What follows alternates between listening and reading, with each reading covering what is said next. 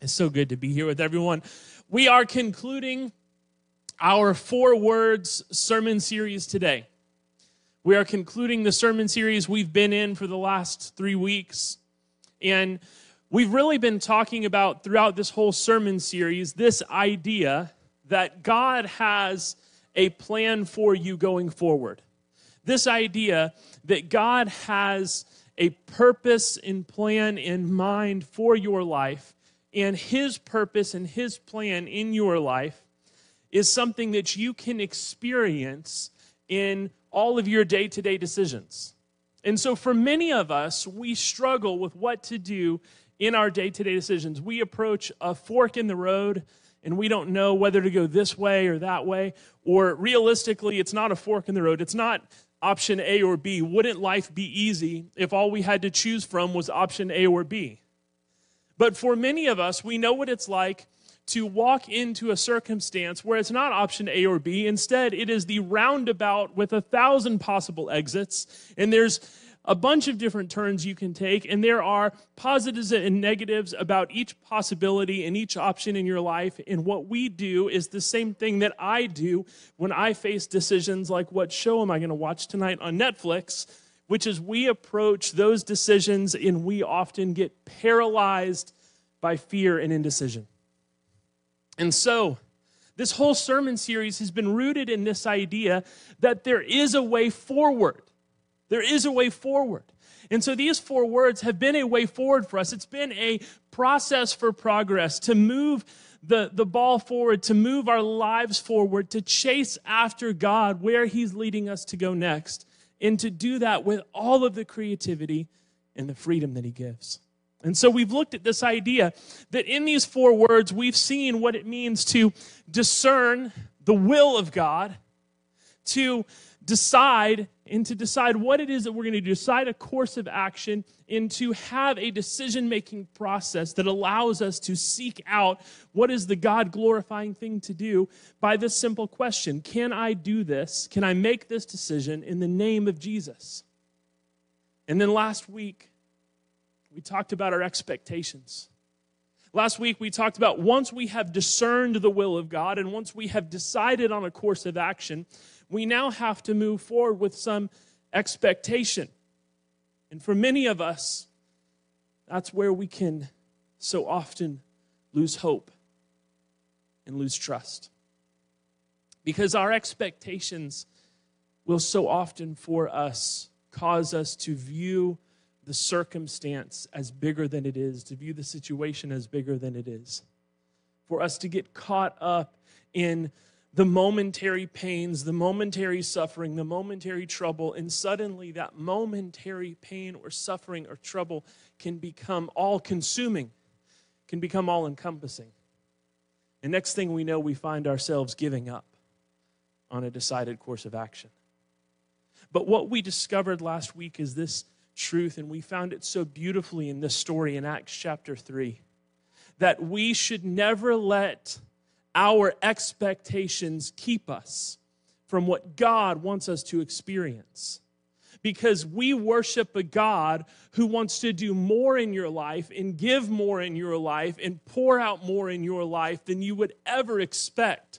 And so, thank you, God, that God doesn't make me a slave to my expectations. Thank you, God, that He doesn't give me just what I expected because He gives me so much abundantly more than I would have ever asked or imagined.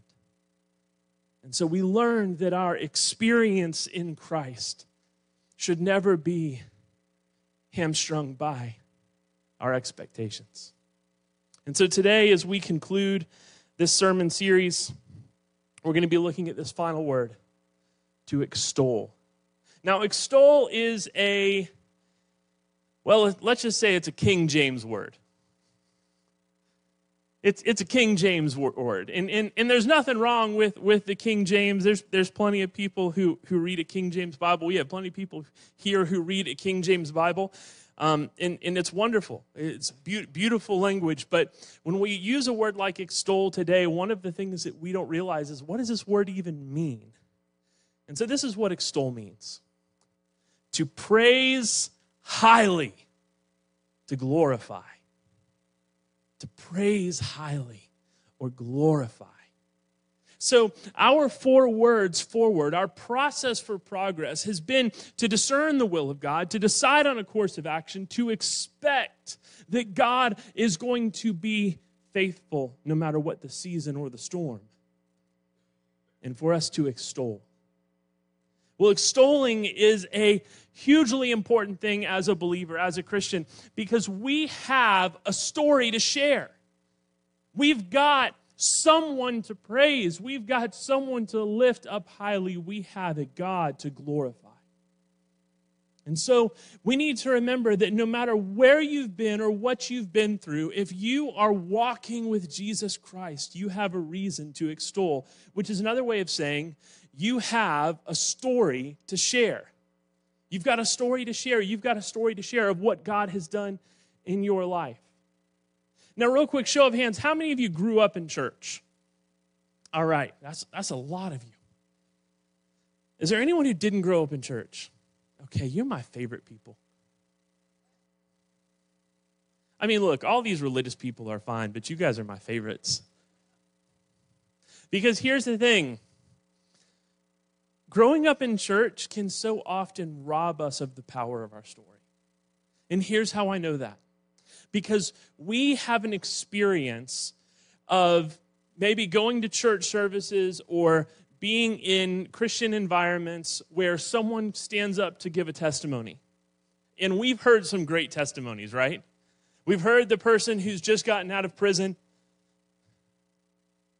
Well, I've harmed people, I've hurt people, I've broken the law, Here's the long list of all the horrible deeds that I've done. But you know, here I was in prison and I came to know Jesus, and now my life is spent glorifying Him and honoring Him and doing all these good things. And that's a powerful testimony. It is. It's an absolutely powerful testimony. But what happens if you're the kind of person who lives a pretty average life, a pretty ordinary life?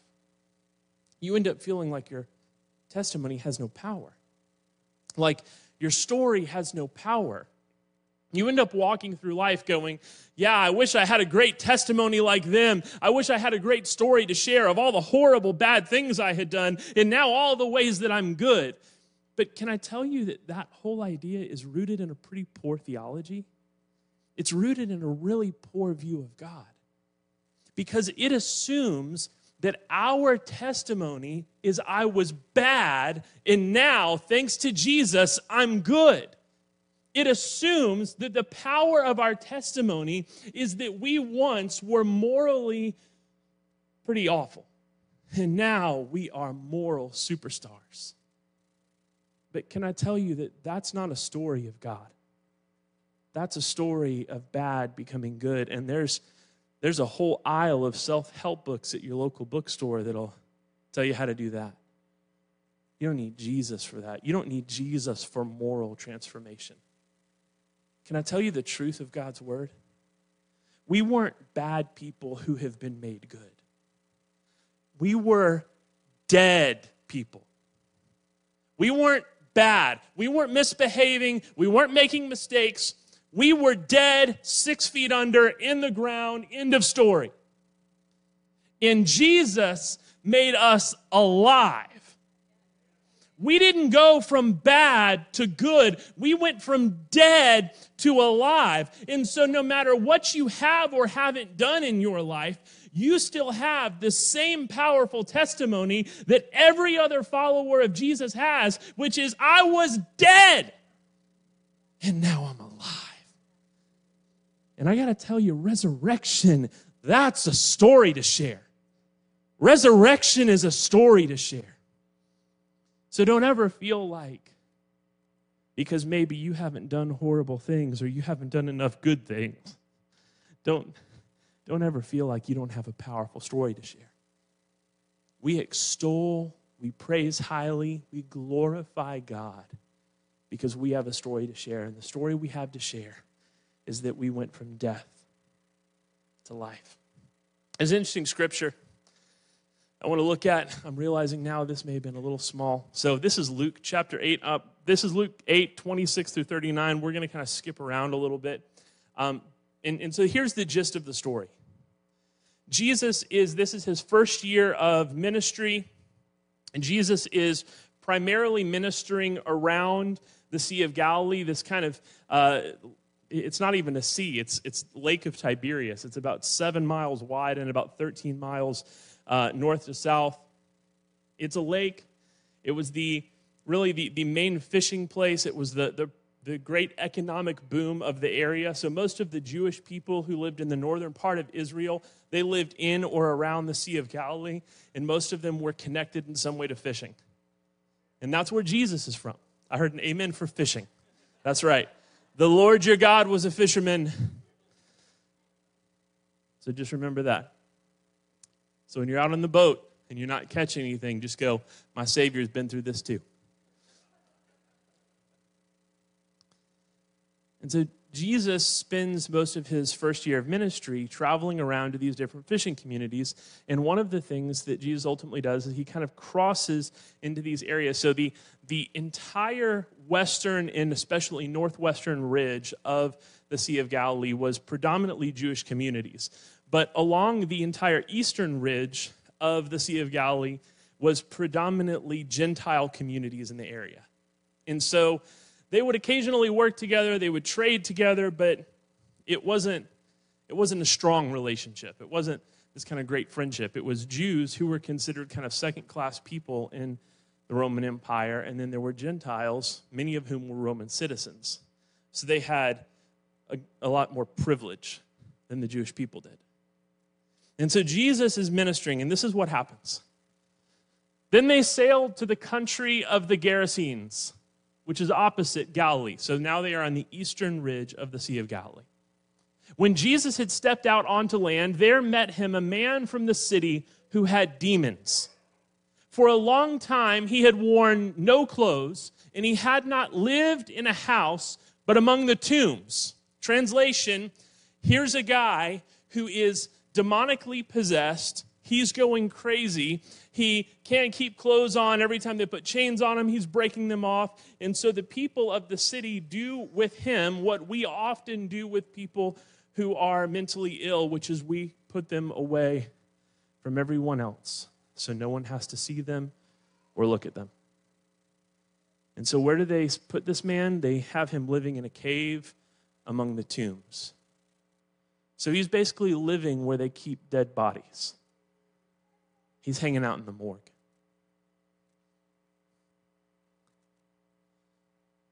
Jesus commanded the unclean spirit to come out of the man. Then the demons came out of the man. Then people went out to see what had happened, and they came to Jesus and found the man from whom the demons had gone sitting at the feet of Jesus, clothed and in his right mind. And they were afraid. Here's this guy in the community. Everyone knows who he is. We're all terrified of him. We'd all be happier if he wasn't here. We'd all be happier if he wasn't a part of our community. Let's exile him as far as we can out. We'll make him live among the tombs. And suddenly, this son of a Jewish carpenter shows up. He gets off a boat, walks up to this man, commands the demonic spirits to come out of him, and now he is clothed and in his right man, sitting with this Jesus. And so, if you're walking into that circumstance, if you're walking into that scenario, you're going, I don't understand what's happened here, but it scares me. There's a power at work here that I don't understand because we had written this guy off as dead. We had written him off as dead. And here he is, alive. Jesus got into the boat and returned. The man from whom the demons had gone begged that he might be with him. But Jesus sent him away, saying, Return to your home and declare how much God has done for you. And he went away, proclaiming throughout the whole city how much Jesus had done for him. So I want you to see what's happening here. There is a man, by the way, this is not a Jewish man. This is a Gentile man. This is, this is one of those people that, even for the religious Jewish leaders, they thought a guy like this was too far gone. He was too far gone. He, was, he had done too much. He was, he was not redeemable. And many of us have gone through that kind of life. Many of us have had the experience where we've crossed a line we thought we would never cross. And now suddenly we're in a place where we thought, I am not redeemable. There's no hope for me, there's no future for me. And what do we see in Jesus? Jesus brings life where there was once death. And as soon as Jesus is getting ready to leave, what does the man do? You brought life. There was death here, and you brought life. I want to go with you. I'm going with you wherever. Jesus, let me be one of the disciples. Let me come along with you on the journey. I'm on board because you have changed my life. You have raised me up out of the grave.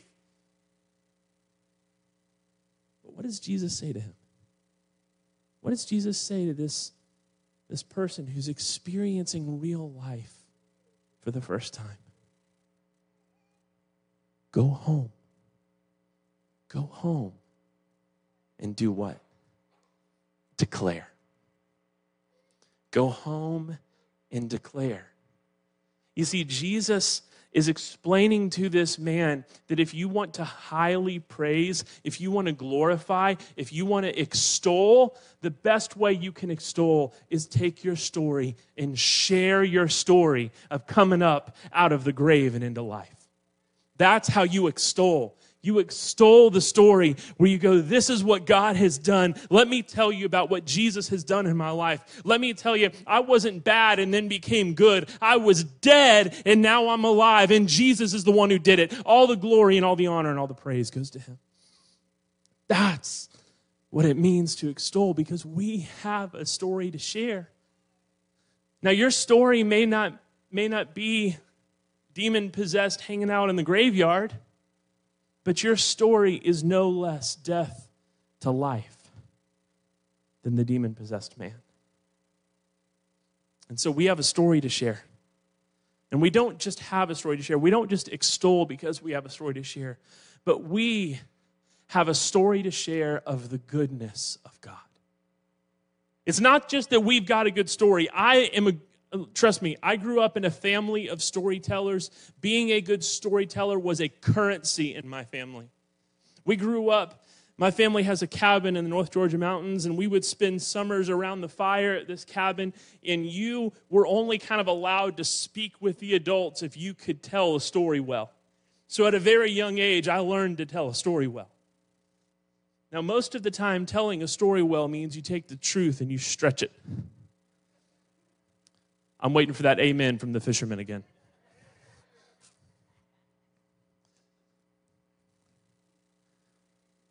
But here's the beautiful thing about Jesus and what he's done in our lives. When we tell the story about what Jesus has done, it's the most compelling, the most engaging story you have to share, and you don't have to lie one bit.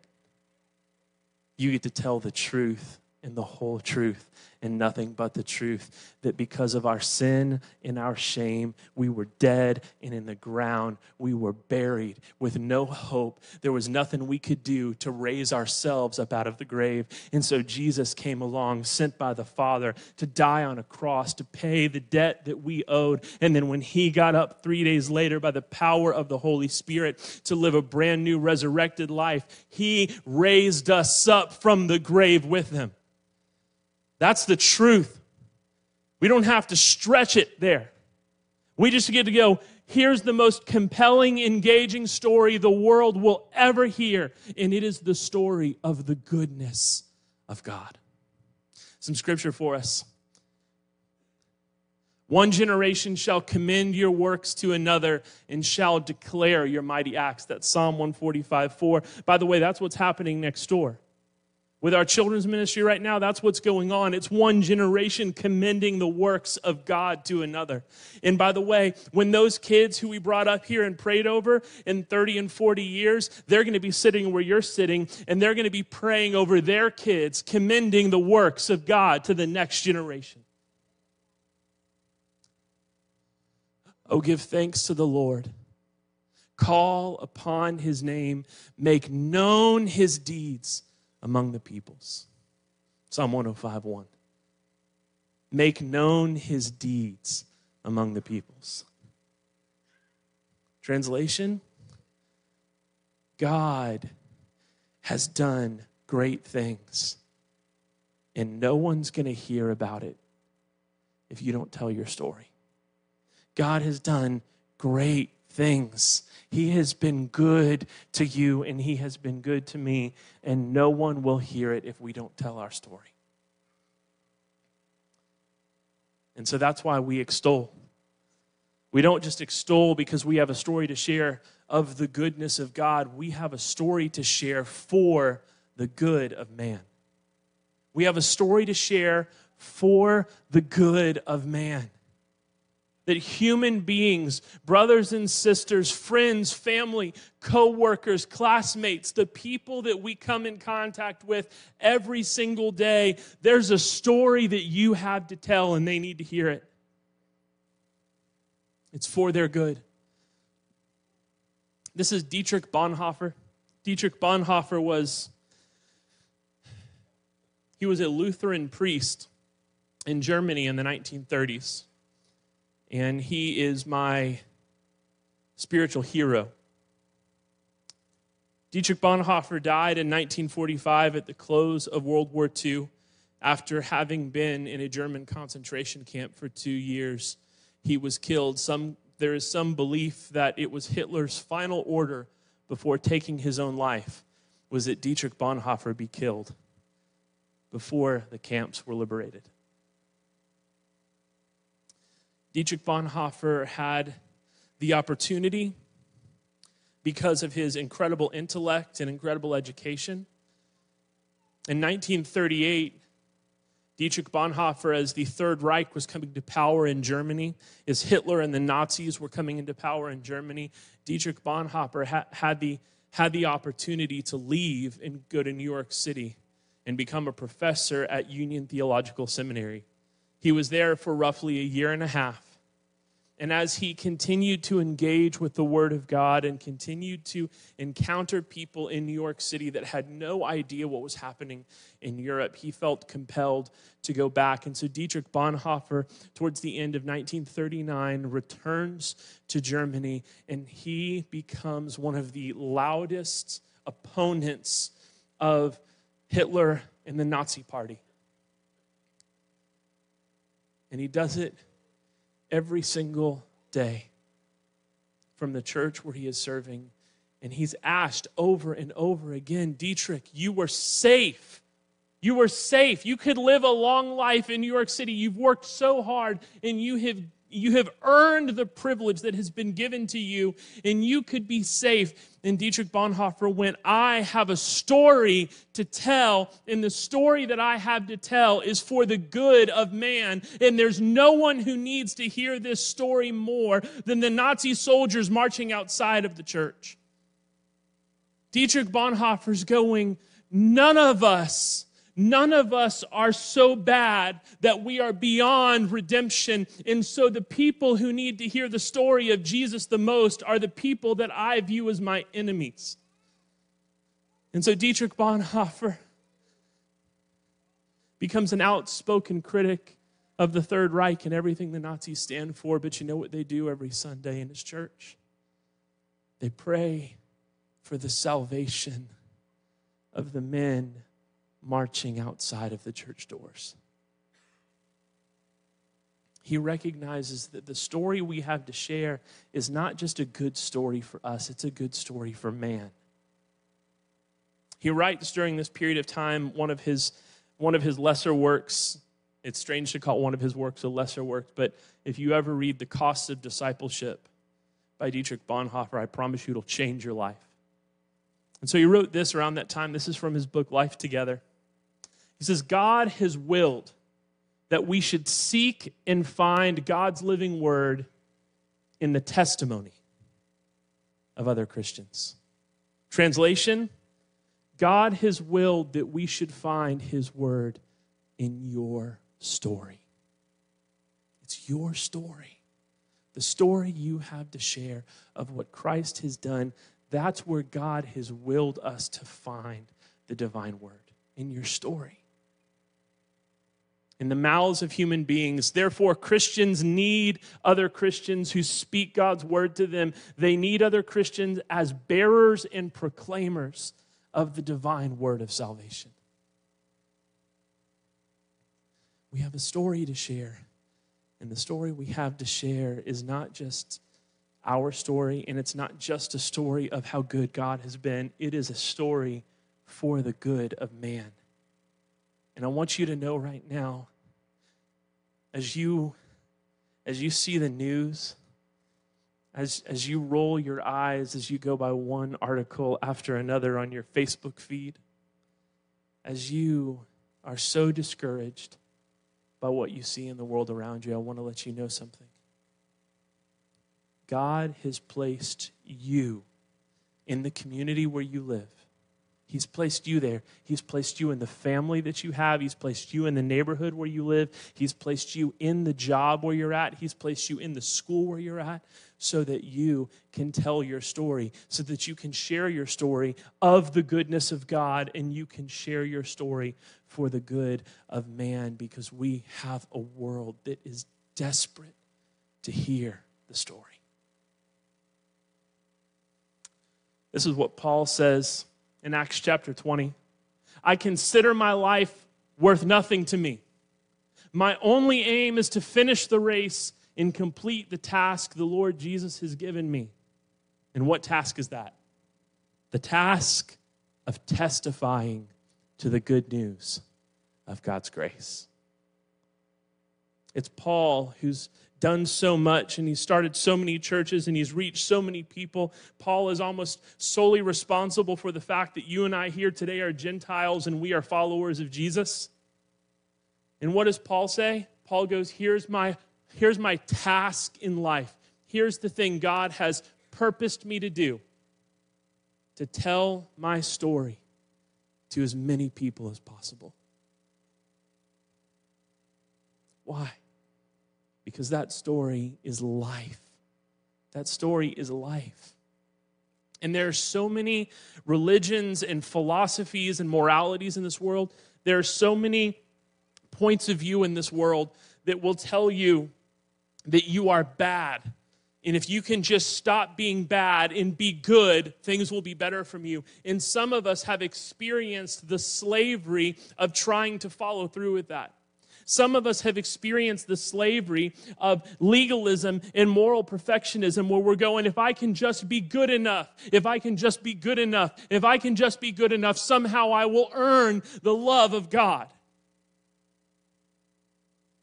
And that's a lie. The truth of God's word is that you and I are loved fully, completely, and perfectly right in the grave where we stand. And we're loved too much to be left there by a God who lifts us up out of the grave and takes us from death to life. That's our story, and it's a story the world needs, and it's the story that you and I have the task of testifying about. That's all testify means, by the way. Testify is this great legal term. Testify just means that you are offering your testimony, you are offering your firsthand experience, and you are giving the account of your firsthand experience to testify to the truth of some of a claim. And so when we claim that Jesus has taken us from death to life, our testimony is that we are alive we're testifying to the truth of the claim. This is Revelation chapter 12, verse 11.